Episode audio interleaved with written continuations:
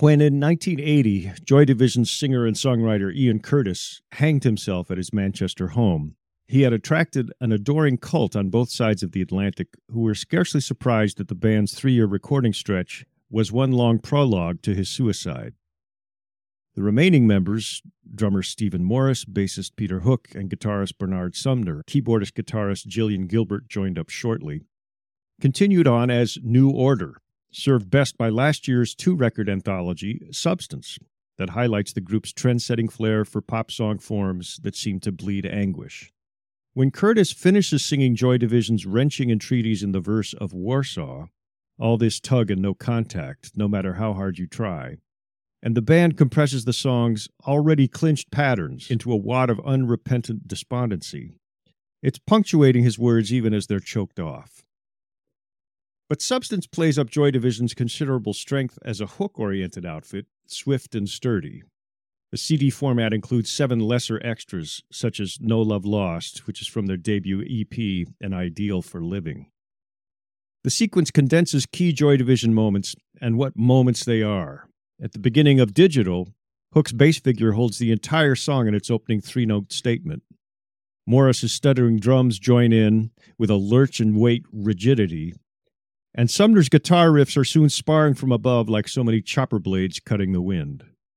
The distant guitar clicking in autosuggestion, along with the rapid snap and echo of drums, surrounds Curtis's voice like a slow motion maelstrom. Bathed in thick reverb and lingering on his words to increase the ominous atmosphere. So lose some sleep and say you tried. Curtis suggests Jim Morrison without the jaded self pity. As he repeats those words with the stubborn gait of one who no longer fears even terror itself, the band surges into double time for a characteristic injection of end song fervor. She's Lost Control is Joy Division's enduring exploration of encroaching madness, a dour and robotic documentation. Turning at right angles from the free fall rage of the Sex Pistols, the song is claustrophobic, oppressed, as if Joy Division were trying to push it uphill, slowly edging these dark, hungover feelings toward the light. The noise gives off the numbing awareness of the capacity for human despair, for others, as well as for ourselves, that doesn't require any more spelling out. She's lost control, tromps forward with determination wrapped around dread. Another potent track marbled with contradictions, hopeful melodies supporting hopeless lyrics is also the most familiar through college radio play. Love Will Tear Us Apart chains a synthesizer and bass melody around Curtis's most overtly pained vocal. Why is the bedroom so cold? You turn away on your side. Love, love will tear us apart again.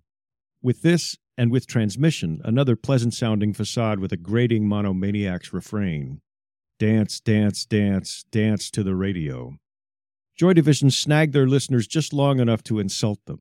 They cloak their defiance in what now sounds like plainly commercial synth pop. Punk redefined the way we hear and think about rock, a process that Substance proves is still in nostalgia. It reaches out through more channels than abrasion and disarray.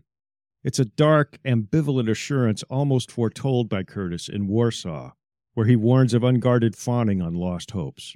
Just to live in the past tense to make you believe you were right.